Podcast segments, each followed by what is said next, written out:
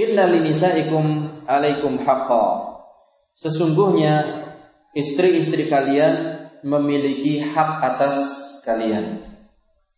Di antara hak wanita atau kaum kaum wanita adalah an yu'ashira rajulul mar'ah bil ma'ruf. Seorang suami harus menggauli istrinya dengan baik. Dengan lemah lembut, dengan baik. Ya. Liqaulihi ta'ala wa ashiruhunna bil ma'ruf.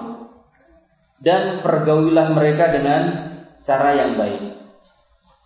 Caranya adalah mempergauli istri dengan baik wa dzalika bi an yut'imaha idza ta'im wa an yaksuha idza tasa wa an yu'addibaha idza khalafa idza khafa nusuzaha yaitu memberi makan kepadanya apabila sang suami makan memberi pakaian apabila sang suami memakai pakaian ya jadi hak istri adalah diberi nafkah makanan dan juga pakaian.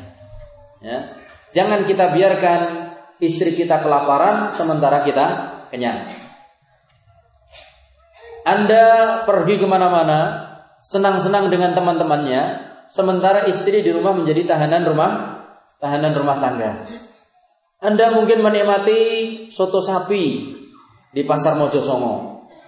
Anda mungkin menikmati sate ayam Madura anda mungkin tapi di rumah istrinya kerupuk sama sambal bawang. Terus begitu. Ya kan? Terlebih lagi yang sungguh sangat mengherankan, kalau istrinya masak, dia nggak mau makan, tapi gemuk. Kok bisa itu? Iya, karena nggak selera dengan makanan istrinya, sehingga dia keluar makan di luar, ya kan? kemudian gemuk di luar, tapi kalau di dalam rumah makan mas, saya nggak mau makan ini, ya kan? Istrinya makannya itu itu aja, kita makannya yang enak-enak. Atau bahkan yang lebih parah lagi, sang suami makan enak-enak, istrinya dibiarkan begitu saja, suruh cari penghasilan sendiri, suruh cari makanan makanan sendiri. Ini tidak benar. Namanya muasyaratuz zaujah bil ma'ruf di antara mempergauli istri dengan baik adalah ya, memberi makan apabila kita makan dan memberi pakaian apabila kita mau pakai pakaian. Jangan pakaiannya mungkin itu-itu saja, kita pakaian berganti-ganti, istri itu-itu saja. Maksudnya adalah pakaian yang di dalam rumah. Wanita itu senang berhias. Wanita itu senang senang berhias. Ya, sandalnya jangan itu saja, sandal jepit sudah ngelokop terus, ya kan? Dia seakan-akan kalau berjalan pakai sandal itu seakan-akan berjalan langsung di atas tanah. Ya kan? Karena bagian akhirnya sudah bolong. Kan begitu. Ya diberi pakaian lah. Kita sandalnya baru, ininya baru, tapi istri semuanya serba butut. Jangan sampai jangan sampai seperti itu. Nah, fa tut'imaha idza ta'imta. Engkau beri makan dia apabila engkau makan, wa taksuha idza tasa, idza tasaita. Engkau beli dia, engkau beri dia pakaian apabila engkau memakai memakai pakaian. Nah, wa an wajibah idza khasha idza khafa nusuzaha. Kita didik dia apabila kita takut nusus ya kita didik dia dengan dengan baik. Bagaimana cara mendidik wanita yang melakukan nusus pelanggaran, yakni melanggar dan tidak meninggalkan kewajiban kewajiban dia sebagai sebagai suami. Caranya adalah yang pertama adalah dengan mau itu hasanah. Ketika kita melihat penyimpangan istri, kita yang kita, pertama kali yang kita lakukan adalah dengan mau itu hasanah. Memberi nasihat dengan baik. Kalau dinasihati baik dia tidak mau, maka setelah itu baru dengan uh, al-hajar. Hajar fil firas. yakni dipisah ranjang. Ya, pisah ranjang. Kalau kemudian dipisah ranjang belum juga mau sadar, maka fadribuhunna. Pukullah mereka. Ya, tapi ingat pukulan yang tidak melukai. Ya, baik. Jadi tingkatannya tiga. Apabila kita eh, dalam kehidupan sehari-hari kita mempergaulinya dengan baik, caranya adalah memberi makan dan memberi pakaian. Apabila sedang ada masalah, maka nasihati dengan baik. Kalau tidak bisa, baru kemudian apa? Bisa ranjang. Kalau tidak bisa, baru kemudian apa? Dipukul. Ya, setiap kesalahan demikian. Jangan nanti kemudian ini bisa berhasil dengan dipukul istri taubat begitu mereka atau dia melakukan kesalahan lagi tanpa dinasehati langsung dipukul lagi salah ini harus prosesnya tiga nasihat pisah ranjang pukul nasihat pisah ranjang pukul demikian tapi biasanya suami itu kehilangan apa kesabaran pokoknya kalau kemarin dipukul itu saja sadar ini bikin kesalahan lagi tak pukul lagi jadi begitu istri salah sudah sekarang main main pukul seperti kita menyikapi anak-anak kita Anak kita kalau dinasehati tidak bisa kita cewek, ya kan? Iya. Atau mungkin ditahan mainannya. Oh, ternyata yang paling efektif adalah apabila ditahan mainannya atau di dijewer. Pokoknya setiap anak bikin masalah langsung dijewer atau ditahan mainannya. Ini salah. Demikian juga istri kalau melakukan kesalahan ibu-ibu ya, pertama kali itu adalah dinasehati.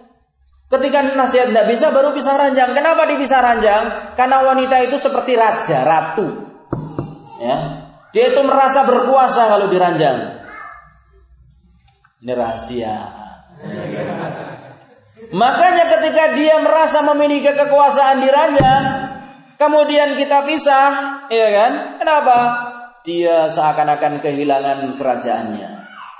Dia tidak merasa memiliki harga lagi. Tuh, saya ternyata bukan ratu.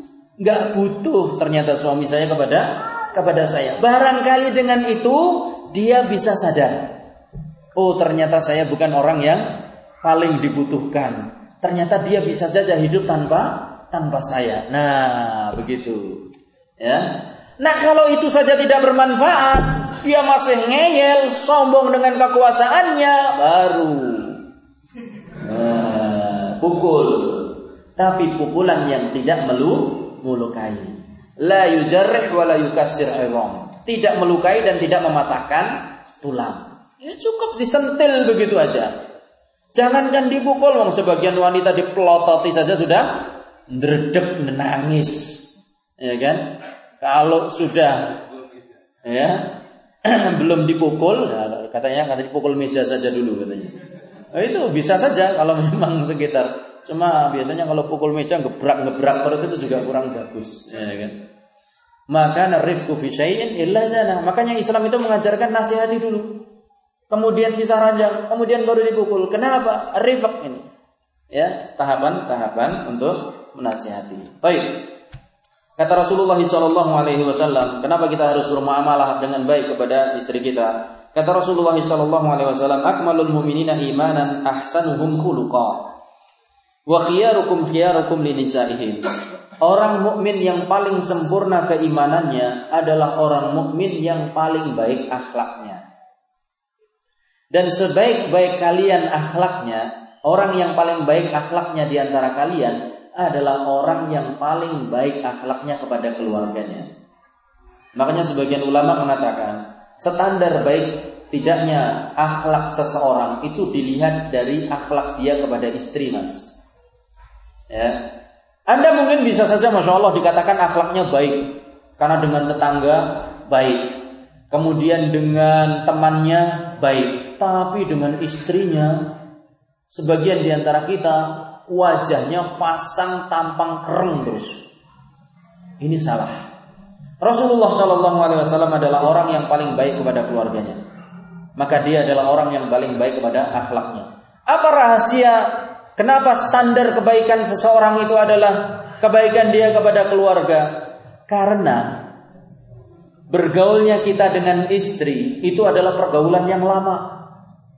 Ya. Jadi kita itu dites betah atau tidak berakhlak yang baik dalam waktu yang lama itu kan satu hal yang sulit. Tapi kalau kita ketemu, ya ketemu sekali senyum, masya Allah, assalamualaikum, waalaikumsalam, kayak ya kan? Ketemu sekali sudah bisa. Ya, kemudian bisa. Besok lagi ketemu lagi ahlan kayak haluk. Selamat datang. Assalamualaikum gimana kabar antum? Baik-baik, keluarga baik. Masya Allah. Kesannya apa? Wih, ini orang kalau ketemu saya masih bagus, senyum, tanya kabar, kemudian nepuk-nepuk pundak saya, kemudian kadang malah memberi uang kepada saya. Coba Anda lakukan kepada istri. Assalamualaikum deh, waalaikumsalam. Gimana kabar deh hari ini, masya Allah. Ada yang bisa begitu tiap hari dengan istri? Acungi jempol. Demikian juga istri sama saja. Dengan bapaknya, dengan suaminya itu masya Allah. Kalau dengan tetangganya monggo pak, tidak pundi. Kalau dengan suami, ah ke mana lagi tuh keluar terus. Subhanallah. Buat coba dipraktekkan sama bapak, gak ditindak pundi mas. Ya. Anda pernah masuk ke, mohon maaf, tempat-tempat yang formal, ya semacam taruhlah di sini mungkin bank. Di depan bank biasanya Anda disambut apa? Resep Sionis, resep Sionis. Bagaimana nyambut Anda? Mari Pak, silakan. Apa yang bisa saya bantu? Ya kan? Uh, hati Anda langsung, ih ramah sekali. Bisakah Anda sebagai istri seperti resepsionis itu? Bisa nggak ibu-ibu ini? Subhanallah berat. Pak, butuh bantuan apa mas? Ngunjuk nopo malih mas? Daur nopo dahar nopo malih mas? Makan apa lagi mas? Kurang apa lagi mas? Terus begitu? Masya Allah kalau bisa suami anda keluar langsung penyakit gulanya naik, ya kan? Minuman semua dilayani, makanan semua dilayani, luar biasa. Kalau anda bisa memperlakukan suami anda seperti itu hebat. Dan kalau anda bisa memperlakukan istri anda seperti itu hebat. Itulah Rasulullah Muhammad Sallallahu Alaihi Wasallam. Dia adalah orang yang paling baik kepada keluarganya. Maka kewajiban seorang suami adalah yakni berbuat baik kepada sang istri. Nah, kemudian lihat bagaimana contoh yang disebutkan di sini e, perbuatan baik suami kepada istri. Di antaranya adalah sang suami mengajak main-main istri. Ya, dikatakan di sini dalam satu hadis oleh Aisyah radhiyallahu taala anha, sabaqani Rasulullah sallallahu alaihi wasallam fasabaqtuhu. Suatu saat Rasulullah sallallahu alaihi wasallam mengajak saya untuk lomba lari. Kemudian saya ternyata masih bisa mengalahkan beliau, ya kan? Fa labisna maka kemudian kami menjalani waktu yang cukup lama hatta arhaqanil laham sampai dagingku semakin banyak, yakni gemuk. Aisyah semakin bertambah gemuk. Wa sabaqani fasabaqani. Kemudian saat itu ketika saya sudah tambah gemuk, Rasulullah Shallallahu alaihi wasallam mengajak saya untuk lomba lari lagi. Maka akhirnya dia pun menang dengan saya. Kata Rasulullah SAW, hadi bitilka satu satu. Ada enggak di antara kita yang lomba lari dengan istrinya? Atau ada ndak mungkin yang mengadakan permainan-permainan sederhana dengan istrinya? Petak umpet misalnya. Atau permainan-permainan yang lain lah. Atau perbuatan-perbuatan lain yang bisa menggembirakan istrinya. Diajak ke mana lah, ya kan? Diajak ngobrol masalah apalah. Diajak membaca masalah apalah, kemudian mengomentari suatu permasalahan lah. Ini adalah perkara-perkara yang menyenangkan untuk untuk istri. Masya Allah, suami saya itu ternyata bukan tipenya bukan pendiam, ya dia boleh mendiam dengan orang tapi kalau dengan saya gerapaknya luar luar biasa. Ya nah. Jadi jangan sebaliknya. Ya jangan sebaliknya. Taib di antara kebaikan sang suami atau adab atau hak sang istri dari suaminya yang kedua adalah min hakil mar'ah ala rajul an yasbiru ala adaha kaum pria itu hendaklah bersabar atas gangguan istri. Ya gangguan istri Wa an ya'fu amma yakunu minha min zallat. Dan hendaklah dia banyak memaafkan kesalahan-kesalahan yang barangkali muncul dari istrinya. Kata Rasulullah sallallahu alaihi wasallam, "La yafruku mu'minun mu'minatan in kariha minha khuluqan radiya minha akhar." Janganlah seorang mukmin membenci istrinya. Lihat, janganlah seorang mukmin membenci istrinya. Karena barangkali dia tidak suka pada satu akhlak istrinya, tapi ternyata pada sisi yang lainnya dia suka. Ya, pada sisi yang lainnya dia dia suka. Maka eh, apa namanya? Kita sebagai suami yang kita cari itu jangan hanya sekedar kekurangan istri tok. Tapi coba cari mana sisi kelebihan dia. Ya. Sisi kelebihan dia itu kita cari. Jangan hanya sekedar kekurangan saja. Subhanallah. Ya, cantiknya dipermasalahkan karena kurang kurang cantik. Tingginya dipermasalahkan karena kurang tinggi. Mbok sekali-kali Kelebihannya yang dibangkitkan. Oh, ternyata istri saya lebih jelek daripada yang lainnya. Itu kan lebih toh. Ya kan? Oh, ternyata istri saya lebih pendek daripada yang lainnya. Cari kelebihannya lah. Artinya mungkin dia walaupun tidak cantik, walaupun tidak tinggi, oh tapi ternyata dia akhlaknya luar luar biasa. Tidak pernah kalau saya beri nasihat dia itu marah, tidak pernah. Oh, masakannya ternyata luar biasa, tidak terdapat di restoran mana pun yang ada di Solo ini, ya kan? Kalau res ya masakannya aneh masalahnya. ya, begitu Masya Allah. Jadi kita cari kelebihan-kelebihan dia. Jangan hanya sekedar mencari apa? Kelemahan-kelemahan saja. Uh, saya baru beberapa waktu yang lalu mendapatkan kasus ya di antaranya adalah kasus seorang pemuda seorang pemuda yang menikahi pemudi ya yang satu lulusan pondok hafidhah masya Allah perempuan hafidhah akhwat hafidhah dinikahi oleh seorang pemuda mahasiswa. Ya, pemuda mahasiswa. Ternyata kasusnya apa? Setelah terjadi bincang-bincang, ternyata pemudanya ini kurang puas dengan istrinya. Apa kata dia?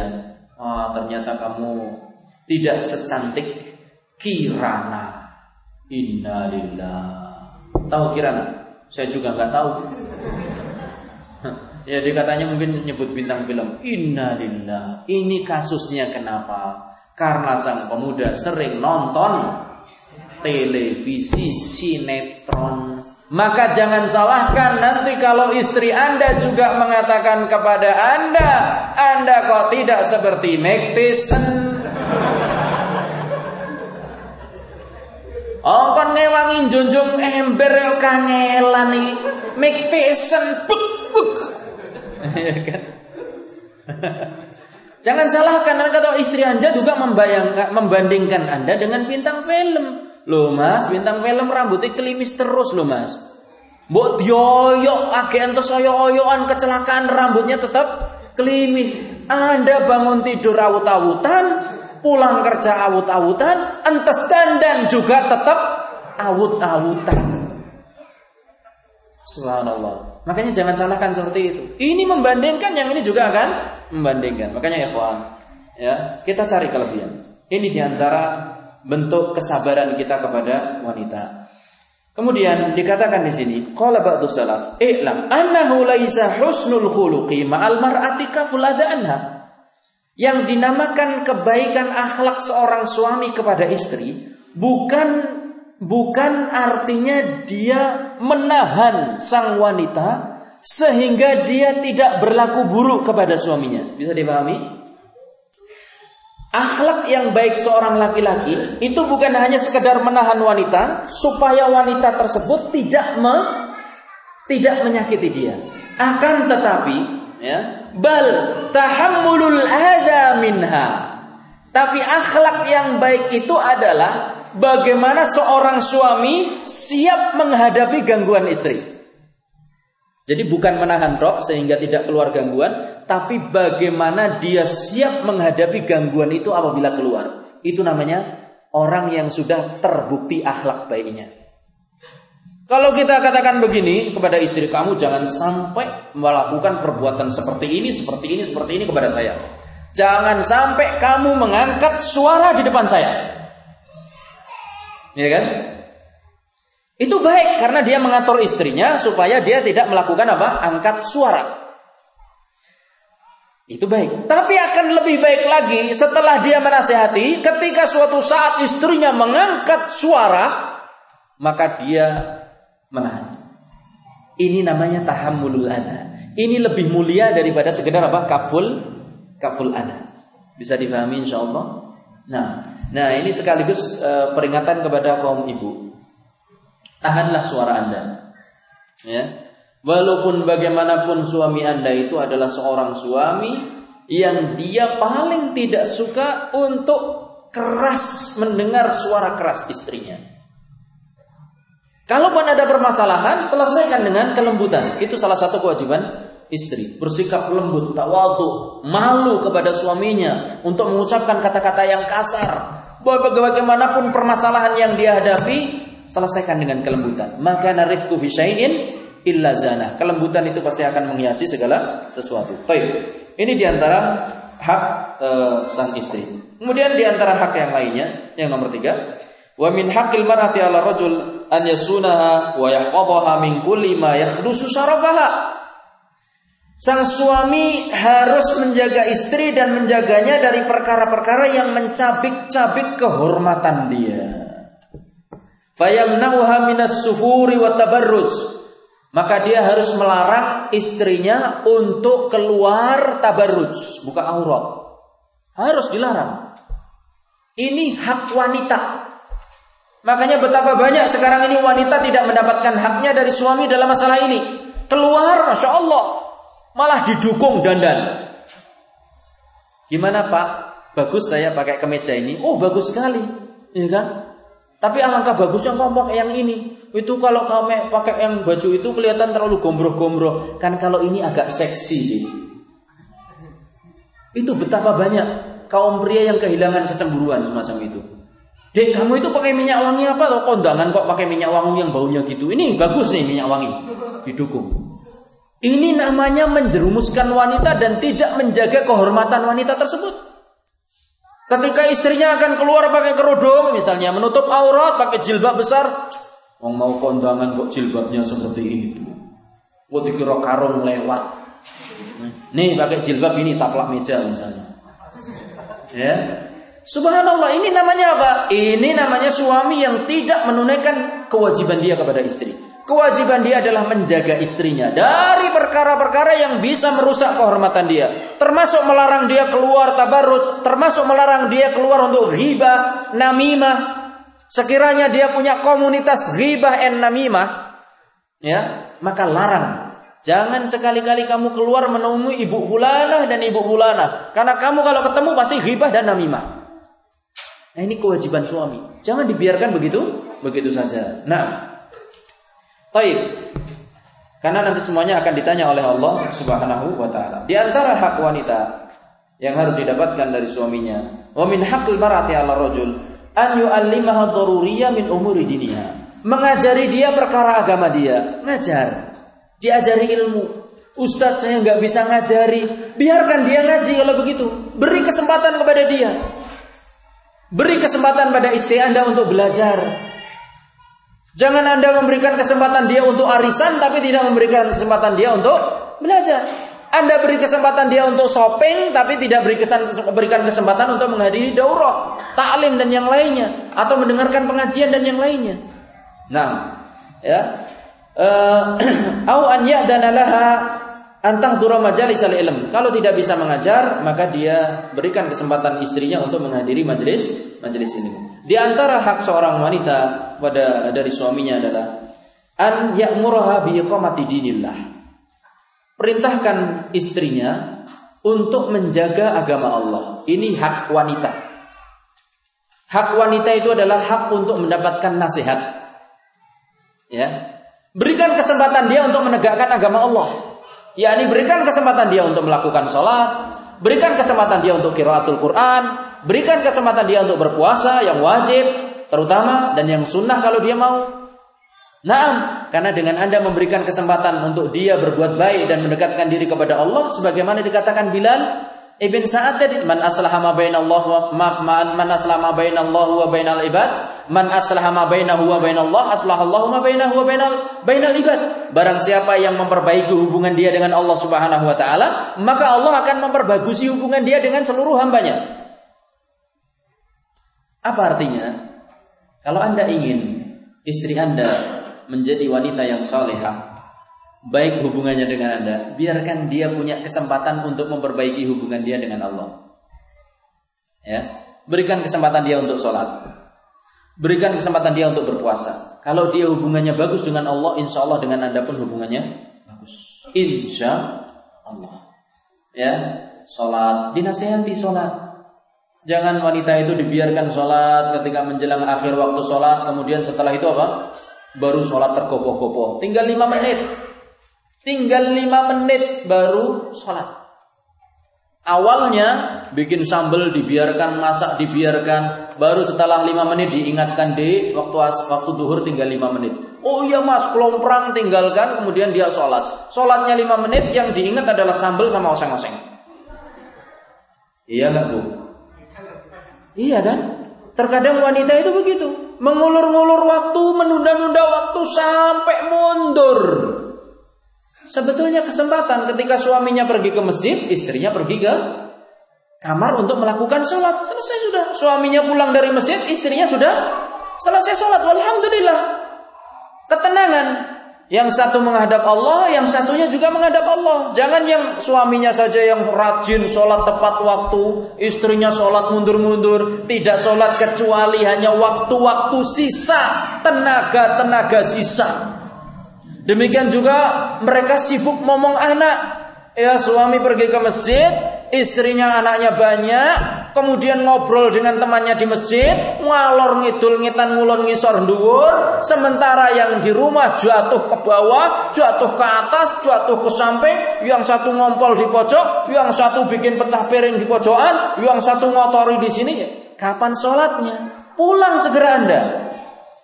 Datangi, beri kesempatan, dimomong anak-anaknya, berikan istri untuk sholat. Insya Allah nanti hubungannya akan semakin baik. Maka ini salah satu hak istri atas suaminya adalah ini. Berikan kesempatan istri untuk menegakkan agama agama Islam. Demikian. Kemudian di antara hak laki-laki atau hak perempuan ya adalah memberikan kesempatan untuk menghadiri jamaah salat. Sekiranya suatu saat mungkin ada satu tempat yang di dalamnya ada tempat khusus untuk kaum wanita mengerjakan sholat jamaah dan dia ingin menghadiri sholat jamaah maka di antara haknya adalah memberikan kesempatan untuk menghadiri sholat jamaah. Tentunya dengan syarat dia keluar rumah tidak dengan membuka auratnya. Nah dan tidak berdandan. Dan tidak menimbulkan fitnah. Pakai minyak wangi ya kan pakai sholat, eh, berangkat sholat kemudian rukuhnya dicangking, ya kan? Kemudian bajunya masya Allah, you can see no. Eh, sekarang kamu lihat bisa lihat saya. Kemudian begitu sholat pakai rukuh, kemudian setelah itu keluar lepas lagi. Ini namanya fitnah, tidak boleh semacam ini. Ketika wanita akan mendatangi masjid, sholat jamaah, dia harus eh, menutup menutup auratnya. Dia berhak untuk mendatangi dan wajib bagi suami untuk memberikan memberikan izin. Nah, di antara hak e, wanita atas suaminya adalah Allah. Jangan menyebar rahasianya. Terlebih adalah rahasia-rahasia yang kaitannya dengan ranjang. Demikian juga sebaliknya. Sang wanita juga jangan menyebar rahasia suaminya. Sang suami juga jangan menyebar Rahasia istrinya, oh al-bariha tadi malam kata wa kata ceritakan sampai rinci orang-orang seakan-akan menyaksikan apa yang terjadi antara dia dengan istrinya tadi malam. Demikian juga ibu-ibu kalau sudah kumpul, waduh suami saya itu wah payah. Nah ngapa bu? Yang ini ini ini ini ini ini ini wah wis. Oh kalau itu masih mending kalau suami saya itu begini bu. Loh masa sih? Mosong. Kelihatannya bu, ih kamu nggak tahu bu. Ya. Jadi subhanallah menyebar rahasia suami. Dan itu banyak terjadi. Hatta nuwun sewu di kalangan orang-orang yang ngaji yang boleh dikatakan dia faham Al-Qur'an, faham hadis. Kalau sudah emosi tersinggung, keluar itu. Apalagi tadi sampai kasusnya Pak Syafi'i yang tadi katakan, ya kan? Kalau sudah mau poligami, istrinya ngungkit-ngungkit lah poligami, ya kan? Sama saya saja begini begini begini kok mau poligami? Gimana begitu Pak Safi ya? Nah, itu. Rahasia, rahasia suaminya langsung bocor saat itu. Demikian pula sebaliknya, yang jelas di antara hak istri adalah dia dijaga rahasianya. Kalaupun ada aib pada diri istri, tahan, nasihati. Jangan disebarkan ke orang orang lain. Kasihan kalau dia disebar ke orang lain rahasianya. Nanti kalau dia menjanda nggak laku. Ya kan? Oh, dulu itu saya pernah dengar jandanya bulan saya diceritain ini sendiri sama suaminya. Katanya istrinya begini-begini sekarang menjadi janda, saya nggak mau mendekatinya. Kasihan. Ya, demikian pula sebaliknya. Kalau suaminya dibongkar rahasianya sama istri, begitu dia menduda, nggak laku lagi. Makanya tolonglah bersikap rahmah kepada sesama, yakni suami dan istri. Ya, saling kasih sayang, saling menutup rahasia, saling menyembunyikan aib dan tidak menyebarkan aib terutama adalah perkara-perkara masalah masalah yang sangat uh, apa rahasia seperti tadi. Kemudian di antara hak istri kepada suaminya adalah atau dari suaminya adalah an yastasira fil umur uh, wala siyama allati uh, takhussuhuma wa auladuhuma. Diajak musyawarah Istri itu diajak musyawarah dan diajak rembugan. Terutama adalah masalah-masalah yang kaitannya dengan urusan dia dan urusan anak-anak. Bu, ini anak kita mau disekolahkan di mana? Mau dididik seperti apa? Mau kita cetak seperti apa? Itu harus ada kesepakatan di antara suami dan istri. Jangan suaminya punya jalan ngalor, istrinya punya jalan ngidul, ngalor ngidul, anaknya bingung. Ini yang satunya pinginnya anaknya jadi dokter, yang satunya anaknya jadi ulama. Akhirnya gemeter di tengah, enggak dokter, enggak ulama. Bingung. Harus ada kesepakatan, dibicarakan. Ya, ini anak kita didik jadi ulama, ataukah mau dia kita didik sebagai seorang muslim yang taat kepada Allah, taat kepada Rasulnya Shallallahu Alaihi Wasallam, tapi dia juga memiliki kepandaian dalam masalah ilmu ilmu dunia. Begitu harus ada eh, apa namanya pembicaraan di antara keduanya. Kemudian di antara eh, hak seorang wanita adalah apabila dia dipoligami, maka hendaklah dia diperlakukan secara adil. Ya, apabila dia dipoligami, maka hendaklah dia diperlakukan secara adil. Karena apabila seorang melakukan poligami dan dia tidak berbuat adil pada istrinya, sebagaimana disabdakan oleh Rasulullah SAW, maka lahu imro'atan, famala ila ihdahuma dunal ukhra ja'a yaumal qiyamati wa. Barang siapa yang memiliki dua istri, kemudian dia lebih condong Ya ini tidak berbuat adil kepada salah satunya, dia lebih condong kepada salah satunya dalam masalah makanan, kemudian pakaian, sandang, paman, pangan dan papan, maka dia akan datang pada hari kiamat dan tubuhnya menceng, miring. Ini jalannya miring.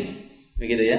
Makanya siapa saja yang akan berpoligami, ya, boleh syariat mengatakan boleh dan itu manfaatnya sangat besar ya, masalah poligami akan tapi harus dipikirkan apakah dia e, berbuat adil kepada istrinya ataukah tidak. Ya, taunya berbuat adil atau tidak ya dicoba dulu.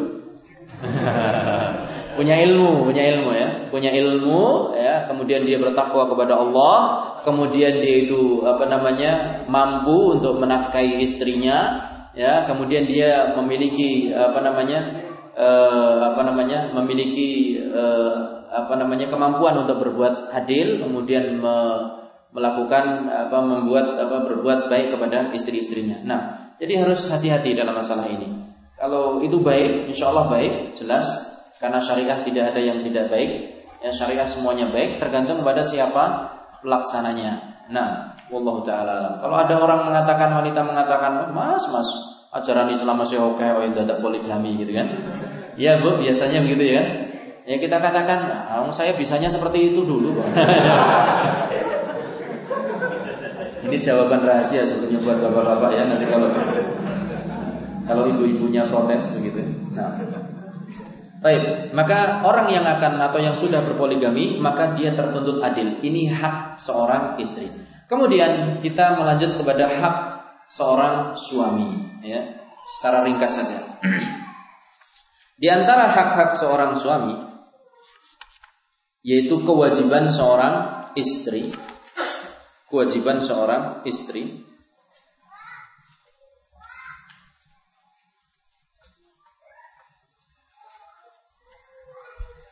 adalah taat kepada sang suami.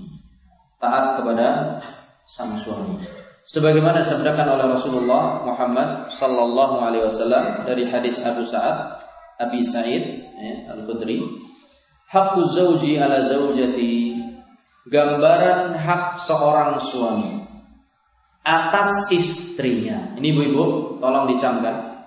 Gambaran besarnya hak seorang suami atas istrinya an laukanat bihi kurhatun Seandainya suami Anda memiliki borok, falahisatha, kemudian Anda menjilati borok tersebut, ma'addat haqqahu, maka niscaya Anda belum menunaikan haknya. Ada di antara ibu-ibu yang sudah pernah menjilati boroknya suaminya? Suami Anda borokan, korengan, nanan kemudian ada jilati borok dan nanah dan koreng tadi, maka Anda belum juga bisa menunaikan hak sang suami. Ini menunjukkan bahwasanya hak suami itu besar sekali. Besar sekali. Maka jangan bangga kalau Anda sudah berbuat baik kepada suaminya, akan tapi suatu saat mungkin Anda membuat suami Anda marah dengan kata-kata Anda yang kasar, itu berarti Anda masih belum menunaikan hak suami. Hak suami Anda sangat besar. Bahkan dikatakan oleh Rasulullah sallallahu alaihi wasallam, "Lau kuntu amuru ahadan an yasjuda li ahadin, la amartu zaujah an tasjuda li zaujiha." Seandainya aku boleh untuk memerintahkan seorang untuk bersujud kepada orang lain, niscaya akan aku perintahkan seorang istri untuk bersujud kepada suaminya. Ini mengingat besarnya uh, hak seorang suami. Maka ibu-ibu, ya, ketaatan Anda kepada suami Anda harus Anda tingkatkan. Sampai-sampai Rasulullah SAW mengatakan, ya, "Idza sallatil mar'atu khamsaha wa shamat syahraha wa hafizat farjaha wa ata'at zawjaha." Qila laha udkhulil jannata min ayyi abwabin syi'ta atau syi'ti. Apabila seorang wanita sudah salat lima waktu, kemudian berpuasa di bulan Ramadan, kemudian menjaga kemaluannya, kemudian dia mentaati suaminya, maka dikatakan kepadanya, masuklah ke dalam surga dari pintu mana pun yang Anda kehendaki. Ingat, taat kepada suami, wahai ibu-ibu, adalah pintu surga. Ya, taat kepada suami adalah pintu surga. Setelah Anda taat kepada Allah Subhanahu wa taala. Salat lima waktu, puasa bulan Ramadan, kemudian apa namanya? E, kemudian menjaga kemaluan dan e, taat kepada kepada suaminya. Baik. Kemudian di sini disebutkan dalam makalah yang Anda pegang, wahai ibu-ibu dan bapak-bapak, di antara ciri dari istri yang baik adalah yang pertama, istri mematuhinya apabila diperintahkan. Ini sudah jelas. Kemudian yang kedua, menyenangkan suami apabila dipandang olehnya. Yani syaratka idza ra'aha allati allati sarratka idza ra'aitahu idza ra'aitaha yaitu wanita yang baik adalah ciri wanita yang baik adalah ciri wanita yang apabila dipandang oleh suaminya dia menyenangkan. Maksudnya bagaimana? Apakah wanita ini harus cantik? Tidak. Ya. Tapi wanita itu bisa menyenangkan hati suaminya dengan apa yang dia miliki. Anda pernah tahu es krim? Es krim tahu ya? Es krim. Enak es krim? Enak. Tapi kalau di musim dingin, di musim dingin Anda makan es krim. Rasanya gimana? Ada yang mau? Musim dingin sekali Anda minum es krim atau es campur. Senang enggak? Yo kedinginan Ustaz. Ya, berarti nggak enak kan? Iya. Belum tentu sesuatu yang bagus. Es krim kan bagus. Ya kan? Es campur kan enak. Wanyes dingin, ya kan? Es degan apalagi juga enak. Tapi kalau diminum di tengah hari, di tengah malam, waktu hujan deras, turun salju lagi misalnya. Kira-kira enak atau enggak? Enggak enak Ustaz. Begitu juga istri. Walaupun dia cantik, tinggi, semampai, tapi kalau dia berbuat sesuatu yang kurang pas, seneng nggak suaminya? Nggak seneng. Tapi coba bayangkan, ya anda memiliki air putih. Air putih. Kemudian di tengah padang pasir, pas panas, jepet, ya kan? Kemudian kepala sudah umek, mendidih. Kemudian Anda disodori air putih. Rasanya gimana? Segere, masya Allah. Demikian juga istri belum tentu istri itu cantik. Belum tentu istri itu tinggi. Belum tentu istri itu bajunya bagus. Tapi dia bisa menyenangkan suaminya. Karena dia bisa pinter-pinter milih. Oh, waktu begini cara saya melayani suami adalah dengan cara ini. Ketika dalam seperti ini kondisi suami pulang kerja, maka sebaiknya saya berlaku seperti ini. Ketika suami saya akan tidur, maka sebaiknya saya perlakukan suami demikian. Ketika suami di depan meja makan, maka saya perlakukan suami itu seperti ini. Ini yang namanya wanita yang menyenangkan apabila dipandang. Jadi bukan hanya mentang-mentang saya cantik, pasti suami saya akan senang kepada saya. Belum tentu. Dan kecantikan itu bukan segalanya. Saya pernah terangkan dulu, tidak bisa mendidik anak itu dengan kecantikan. Ya kan? Anaknya ngompol, Bi, anaknya ngompol. Ngopo? Saya cantik loh, Bi. Tidak akan selesai masalah. Kecantikan itu tidak akan tidak akan menyelesaikan masalah. Yang menyelesaikan masalah nek anaknya ngompol tandangi. Suaminya capek pijeti. Suaminya lapar kasih makanan. Suaminya nggak bisa tidur kasih obat tidur. Itu baru menyenangkan. Itu namanya wanita yang menyenangkan suami. Yani dia tahu kapan suaminya capek, kapan suaminya sedih, kapan suaminya marah. Itu dia akan menyenangkan bagi suaminya. Jadi ibu-ibu, ya, mbak-mbak remaja putri yang mungkin tidak memiliki face body yang mungkin menyenangkan kalau dilihat orang, oh belum tentu. Belum tentu bahwasanya segala sesuatu diukur dengan kecantikan. Ini orang yang jelek rupanya pun bisa ini menyenangkan suami apabila melihat. Demikian juga sebaliknya. Ya, suami itu yang menyenangkan bukan suami yang kaya, bukan suami yang tampan, bukan suami yang tinggi, bukan suami yang putih, tapi bagaimana dia bisa mengkondisikan, memberikan sesuatu yang tepat ketika istrinya membutuhkan. Istrinya membutuhkan ya, nyuci piring, nyuci piring, ya kan? Mas saya butuh nyuci baju tiga ember, nyuci baju tiga ember, ya kan? Mas saya butuh setrika ini daripada ke laundry mahal, suh setrika terus. Ini menyenangkan istri namanya, ya kan? Masya Allah. Jadi ingat ya, dikatakan di sini menyenangkan suami apabila dipandang itu bukan kecantikan. Ingat, ya bukan kecantikan. Kemudian menjaga diri dan harta suami ketika tidak ada di sisinya, kemudian meminta izin kepada suaminya, ini luar biasa, ya. Nah, waktunya habis, sudah dulu jam berapa? Jam ini 12 Oh ya sudah, alhamdulillah. Ya, memang sudah habis pengajian saya. harusnya dari tadi diberitahu saya. Ya, Demikian, intinya silahkan baca hak-hak suami dan istri yang mudah-mudahan ini sangat bermanfaat bagi kita semuanya. Ya, eh, nasallallahu an nakuna e, minas salihin salihat. Mudah-mudahan Allah Subhanahu wa taala menjadikan kita wanita atau pria yang saleh dan wanita-wanita yang salihat dan mudah-mudahan keluarga kita adalah keluarga yang uh, bahagia, sejahtera sesuai dengan agama Islam. Wallahu taala a'lamu bissawab. Wassallallahu ala nabiyyina Muhammad walhamdulillahirabbil alamin. Wassalamualaikum warahmatullahi wabarakatuh.